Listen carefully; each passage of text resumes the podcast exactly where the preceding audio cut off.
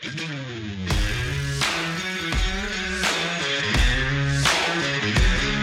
well regulated militia being necessary to the security of a free state. The right of the people to keep and bear arms shall not be infringed. Welcome to another edition of Bearing Arms Cam and Company. My name is Cam Edwards. I am so glad you're with us on the program today. Hope you had a, a fantastic Thanksgiving. This episode brought to you by Direct Bullion USA, the new gold standard of gold and silver dealers. You wouldn't let the swamp of Washington, D.C. take your guns. So why would you let them take your retirement? Visit directbullionusa.com today. Start learning how to protect your financial freedom by requesting a free investment guide. Secure, protect, and diversify. Get started now at directbullionusa.com. And in fact, we are going to be talking about the uh, swamp in Washington, D.C. today. Uh, Senator Chris Murphy over the weekend appearing on CNN and uh, throwing some cold water on uh, Joe Biden's uh, repeated call, his incessant call for a ban on so called assault weapons. Uh, Murphy saying he doesn't think that the 60 votes are there in the Senate for passage of the gun ban that Joe Biden wants to see. But Senator Murphy did have an idea of his own.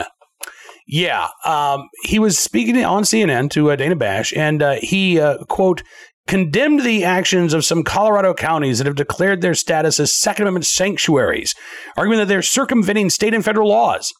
As the Daily Beast writes, more than half of these states' counties passed some form of the resolution after Colorado Governor Jared Polis signed a red flag law in 2019, which allowed police to temporarily take away the guns of those who may pose a risk to society. That's how the Daily Beast describes it. The law went into effect in 2020. Speaking on CNN, Murphy said, quote, the majority of counties in this country declare that they're not going to enforce state and federal gun laws, that they've decided that they're going to essentially refuse to implement the laws that are on the books. That is a growing problem in this country, he said. I think we're going to have to take a conversation or have a conversation about that in the U.S. Senate. Do we want to continue to supply fundamental law enforcement in counties that refuse to implement state and federal gun laws? He went on to say, uh, talking about the red flag laws, quote, you're just temporarily taking guns away from people.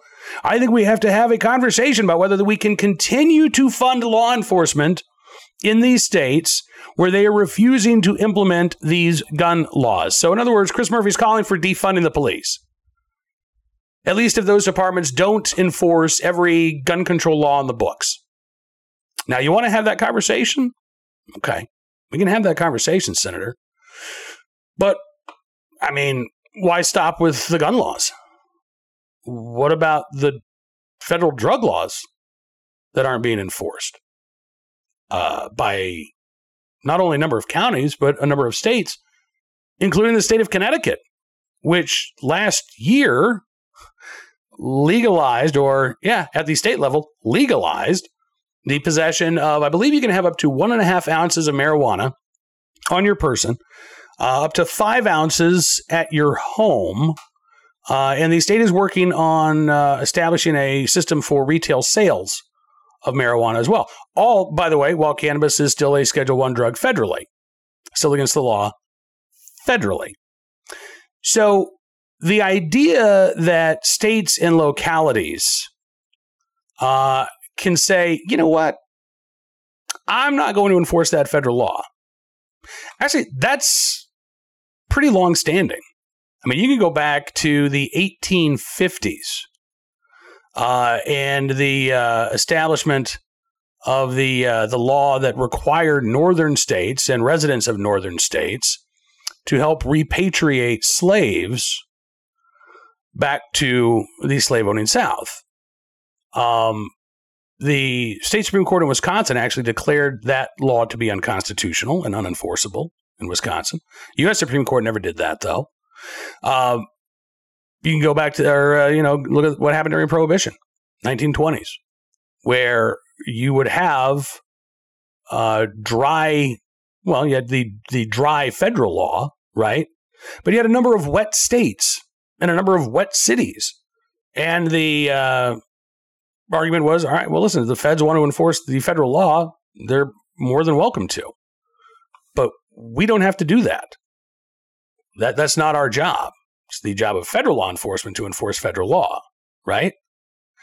So I don't know that Murphy is really willing to reckon with this. In fact, the Supreme Court has said um, in a case dealing with the Brady Act in the 1990s that county sheriffs or local law enforcement uh, at the time uh, the implementation of the Brady Act, they were supposed to be the ones who were running background checks until the NICS system was set up. Uh, Sheriff uh, Mack ended up uh, challenging that provision, and the Supreme Court said, "Yeah, you're right.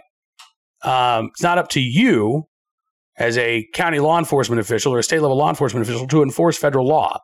It's up to the feds to do that." Now, I don't know if Murphy. I, I'm pretty sure Murphy's aware. I just don't think Murphy really cares. I think Murphy's engaged in some talking points here, right? He knows that Biden's gun ban is not going to get through the Senate. He wants to be able to reassure gun control activists he's doing something. Uh, and Democrats, again, as a party, are still all in, quite frankly, on infringing on the rights of law abiding citizens. I wish that were not the case. I, I honestly wish that were not the case. The right to keep and bear arms is a right not just of the right, it is a right of the left, it is a right of the muddy middle, it is a right of the right, it is a right of we the people. And it'd be great if actually, you know, both major parties that supposedly represent we the people respected our fundamental rights. Unfortunately, that's not the case. Certainly not the case when it comes to Chris Murphy, who would rather blame legal gun owners and law abiding citizens for the actions of violent criminals. And God forbid we do anything to get tough on violent crime. Oh, no, no. We've got to crack down on all those Americans exercising their Second Amendment rights. We've got to defund the police if they say, hey, you know what? This particular law is not going to be a priority for me, as long as it's a gun law, right? Now, if it's the DA in uh, Travis County, Texas, who says, we're not going to enforce these state level abortion laws, Chris Murphy's fine with that. If it's Connecticut lawmakers saying, we're not going to enforce federal drug law, Chris Murphy's fine with that too. Only when it comes to your right to keep and bear arms does Chris Murphy say, uh, standing up for those rights should mean we defund the police. I'd love to see how that particular position would poll, by the way, with uh, American citizens. Do you think that uh, just because a county sheriff or a uh, police chief says, hey, listen, this law is not going to be a priority, that they should be stripped of federal funding? I'm sure the anti gun activists would love it. But I'm pretty sure the uh, good folks living in bad neighborhoods would tell Murphy to go pound sand. Uh, we'll keep our eyes on what's going on uh, in the course. As I mentioned, though, at uh, Bearing Arms over the weekend, I'm not convinced that uh, Joe Biden is really pushing for Congress to do something. I think Biden might be setting the table for more administrative actions after the midterms. You know, for months now, the gun control lobby has been arguing in court filings and you know, mounting a sort of a whisper campaign to the folks within the Biden administration that they need to go big on gun control and that there is a way to enact a ban on commonly owned firearms without a vote in Congress and instead use the executive authority of the ATF to uh, reclassify an untold number of semi automatic firearms as machine guns, quote unquote, under the National Firearms Act, because the gun control lobby says, well, these semi automatic firearms are readily converted to machine guns, and so therefore they should fall under the auspices of the NFA. Now, they're not just calling for so called assault weapons to be regulated as machine guns. No, no, no. They're calling for semi automatic firearms to be regulated as machine guns. And you know, what did Joe Biden say uh, just a couple of days ago? Right? He didn't talk about it was a sick that we allow these uh, uh, uh, modern sporting rifles or these uh, quote unquote assault weapons to be sold. No, he said it's sick that we allow semi automatic firearms to be sold. Now, it could be that that was just President Mushmouth, uh, you know, spitting out whatever came to his mind. But given that the gun control lobby has been so vocal in encouraging the administration to take this very step to go after not just rifles, but handguns and shotguns as well. Anything that's semi automatic, uh, by declaring that they're readily converted to machine guns, you can't help but, but wonder if maybe Biden's listening there. Uh, and in a uh, divided Congress, it looks like, you know, if Biden wants to get anything done on gun control in the uh, next two years before he leaves office, it's going to have to be through administrative action. And that makes, again, it's a nuclear option. I'm not denying it. It sounds crazy. That the Biden administration would try to ban tens of millions of legally owned firearms potentially through an administrative fiat. And by the way, don't forget, under the auspices of the National Firearms Act, you have the Hughes Amendment, which was passed in 86, right? Hughes Amendment says that no new machine guns can be purchased in this country by civilians. Every machine gun that you can purchase to own is pre Hughes Amendment. It, it, it, was manufactured before 1986. So, what happens if now all of a sudden the ATF decides that every Glock in America uh, that was manufactured after 1986 is, in fact, a machine gun? What happens to all of those existing gun owners? Under the terms of the National Firearms Act, I don't, I don't think it's a matter of them paying a $200 tax stamp and them getting to keep their guns. I think that that would actually have to change. There would have to be some sort of legislative change to the NFA in order to enact that. Because if you simply try to apply the provisions of the NFA and the Hughes Amendment to semi automatic firearms that the ATF would retroactively reclassify as machine guns, you're going to have a lot of Americans in illegal possession of machine guns going forward. I, again, it's a nuclear option. It's a Hail Mary pass for gun control advocates. I'm not saying it's going to happen, but I am uh, increasingly concerned that this is something that the Biden administration will try to do to one degree or another, right? Maybe not all semi automatic firearms, but maybe we'll go after uh, these over here and these over here. And then if it's upheld by the courts, then we'll expand it out even broader. Just something to keep your eye on because I, I really think that the, uh, the gun ban action over the next couple of years isn't going to come from Capitol Hill. It's going to be coming from the White House, the DOJ, and the ATF.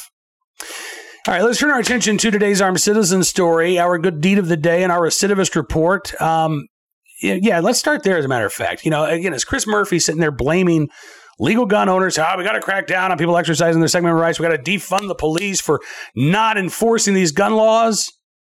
How about this, Senator Murphy? An investigation in Arizona shows that gunmen charged with shooting at police in 2022 should have been behind bars. Yeah. In other words, an additional gun control law wouldn't have done squat. Instead, we need to look at what's going on in the criminal justice system right now.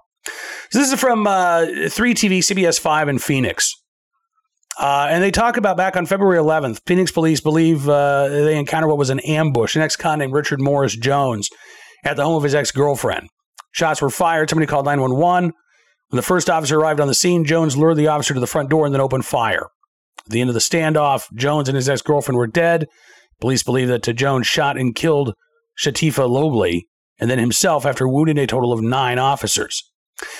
As uh, CBS 5 reports, though, an investigation into the shooting revealed that Jones should have already been behind bars at the time of the shootout. And in fact, five separate shooting incidents happened this year, each one involving someone opening fire on Phoenix police. And in three of the five cases, that suspect was already a convicted felon, had been arrested at some point in the previous two years for unlawfully possessing a firearm, but either had not been prosecuted for that charge or the case was still making its way through the court system. Yeah. According to their review uh, of the shooting cases involving Phoenix police officers, felons caught with guns aren't always prosecuted for the crime, or their cases make their way through the legal system at a snail's pace while the felon remains out of custody. Richard Morris Jones had a lengthy criminal history going back to when he lived in Oklahoma. In 2020, he was arrested in Arizona on charges of human smuggling. In uh, May of 2021, while he was out on federal probation, he was arrested for assaulting his ex girlfriend and then stealing her 9mm handgun. As a felon in possession of a handgun, he could have been prosecuted by the U.S. Attorney's Office. Instead, he was sent to the county jail, or I think state prison, for uh, five months for violating the terms of his probation, but he was not prosecuted at all for being a felon in possession. If he had been, CBS 5 says he would have still been in prison at the time of the shooting. And they says their investigation found more cases where a person accused of firing on police would have been behind bars had they been promptly prosecuted for illegally possessing a weapon. So again, what should we do? Should we try to restrict the rights of law abiding citizens? Maybe uh, impose a waiting period before they can purchase a firearm. Maybe, maybe a mental health background check, right? Maybe they should have to sit down with a, uh, mental health counselor and the issuing authority, sheriff's deputy, whoever it is, and prove that they are of sound mind and body and can exercise their right to keep and bear arms. Is that how we want to treat rights in this country? Because that's the exact opposite of what a right is, right? With, with a right, you start with it. Now, you may lose that right. Again, if you are a uh, convicted felon, if you are uh, adjudicated as mentally defective, but you start with your rights intact. Not for the gun control lobby. They want to flip that on its head. You start with no rights. Only after you have demonstrated your worthiness to keep and bear arms will you be given permission from the state in order to exercise your right. That's the way they want it to work. And again, all of those laws aimed at legal gun owners, law abiding citizens, has an impact on law enforcement's ability to go after violent criminals. Look what they're doing in New York right now.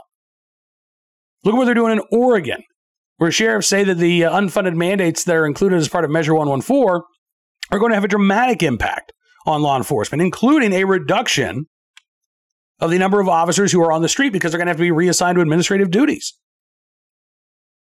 Which, in and of itself, by the way, is a bit of a defund the police measure. It's fascinating, by the way, how Democrats have dropped that slogan, but are still pursuing that policy, right? And now they're doing it in the name of gun safety.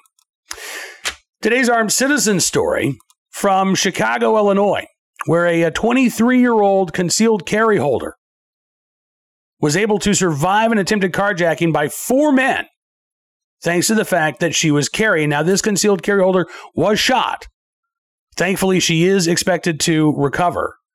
Uh, the woman was sitting in her car in the Calumet Heights neighborhood of Chicago, South Side, 2 a.m. Wednesday morning, when four men uh, pulled out of a uh, black sedan.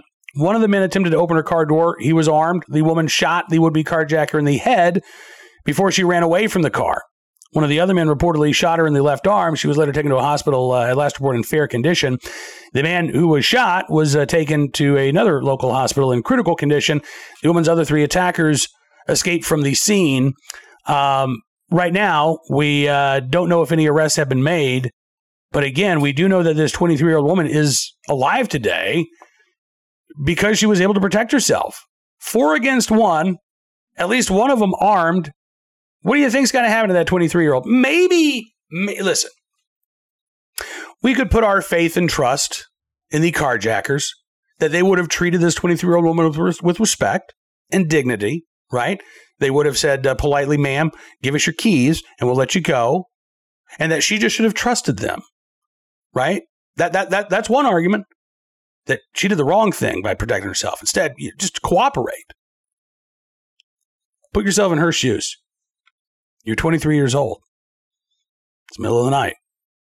Four guys walk up to you. One of them's got a gun. You trust those guys to have your best interest at heart? You trust those guys not to shoot you as they're driving away in your vehicle just so that they don't leave a witness? You, you really? You trust them? Good for you if you do. But I completely understand why this 23 year old woman in Chicago wanted a concealed carry license so that she could carry for self defense. And you know what? I'm glad she got it. Glad she had it. Glad she was carrying. And I'm glad she's alive today. Finally, today, our good deed of the day out in uh, California, where the uh, Los Angeles Police Department is helping a uh, officer and his wife who were both diagnosed with stage four cancer earlier this year. It is an absolutely horrible story. Um, this is the uh, family in question, beautiful family. Um, Laura Tomaloso was diagnosed in February of this year with stage four colon cancer. And then in, I think it was April, no, June, her husband Michael diagnosed with stage four throat cancer. Michael's uh, sister in law, or Michael's sister, excuse me, said uh, he had radiation and chemo every day for almost eight weeks. He was unable to eat anything solid during that time, had to have a feeding tube inserted. Um, Michael joined the U.S. Marine Corps after high school, served as an officer with the LAPD for 25 years. Laura worked for the FBI, but left the agency to homeschool their younger son who has special needs. Uh, for most of this year, they have been living off of state disability. But after some of uh, Michael's fellow officers learned about what the family was going through, they decided they wanted to do a little bit more. Officer Rob Golden says it, hit clo- it hits close to home when someone that's walking the same path in life. He has a servant's heart. He has always helped others and put others before him, beginning with his family and the community at large. And so uh, Rob Golden worked with uh, Tomaloso uh, at the Los Angeles Police Department Central Traffic Division. He says right now they're using their personal insurance policy. They're dipping into retirement. They're dipping into savings to help cover everything. And I know uh, how significant those costs can be. They add up. Uh, Laura Tomaloso does need more treatments. Um, Michael Tomaloso just finished what hopefully will be his last round of therapy. He is in good spirits. Um, family says they're staying positive, as positive as you can at this time it's tough. Stage four cancer is a uh, that's a tough diagnosis. You know that that at that point it's basically you're not trying to cure the cancer, you're trying to extend the life of the cancer patient. Uh, and as you know, my own wife, uh, Missy, is a, a, stage four lung cancer patient. In fact, uh, as I am recording today's show, Missy is uh, getting her CT scan. We'll find out tomorrow uh, just how much the cancer has progressed and whether or not she can delay uh, treatment a little bit longer or whether she needs to go back herself. So I ran across this story about the uh, and it hit a little bit harder for me than uh, than I expected it would. But uh, keep this family in your thoughts and your prayers. If you do want to help them out as well, uh, there is a, uh, a, Blue Ribbon Trust Fund that has been opened for the uh, Tomalosos family at the uh, Los Angeles Police Federal Credit Union, and uh, folks can make an online donation uh, there. Just uh, go to the uh, LA Police Federal Credit Union website and then go to the Blue Ribbon Trust Fund section there, and you can uh, help the Tomaloso family out. and again, you know, in the right place at the right time, willing able to do the right thing. The Tomalosos friends, co-workers, and I'm guessing now even some complete strangers in the right place at the right time and willing able to do the right thing to help this family in need. All right, that is uh, all the time we've got for you in this edition of Bearing Arms Cam and Comebacks. Before before we go, um, I do have you know a couple weeks ago we we got a new puppy Bentley, and uh, Bentley I, Bentley is not a uh, therapy dog in any way, shape, or form, but when you are going through tough times, a good dog can be a big help. So I wanted to share this picture of uh, little Bentley with Missy getting some loving, giving some loving, the smile on both of their faces. I got to tell you, it's um, it is wonderful to see. And uh, Bentley had a good Thanksgiving holiday as well. Uh, he actually got a chance to go exploring. There he is, uh, staring down one of my neighbor's cows, and uh, saying, uh, "Wow, look at that weird black thing there in the uh, pasture. What is that?" As the cow was saying, "Wow, look at that little weird black and white and tan thing in the pasture. What is that?" So there you go, Bentley, loving life, and uh, giving warm fuzzies to Missy. So, again, I would appreciate your thoughts and prayers for her as well. I look forward to talking to you tomorrow. We will be back again with more of the latest Second Amendment news and information from all across the nation. Uh, in the meantime, I would encourage you to check out bearingarms.com, where we are covering even more of the top stories of the day dealing with your right to keep and bear arms, including an intra party fight over gun control in the state of Maine. Yeah, Democrat legislators taking on the Democratic governor in the state of Maine. Uh, and we've got a lot more for you as well. Ryan Petty, uh, Tom Knighton with uh, contributions today. Look forward to seeing you at bearingarms.com. Thanks again for your support. And if you like what you see, I'd also encourage you to become a VIP member. All you have to do, go to bearingarms.com slash subscribe, use the promo code GUNRIGHTS, and you can get a significant savings on your VIP membership. As our way of saying thanks for showing your support, we're going to give you exclusive content, news stories, and analysis you won't find anywhere else because your support does matter and it really does make a difference. So thank you again. Have a great rest of your Monday. We'll see you back here tomorrow.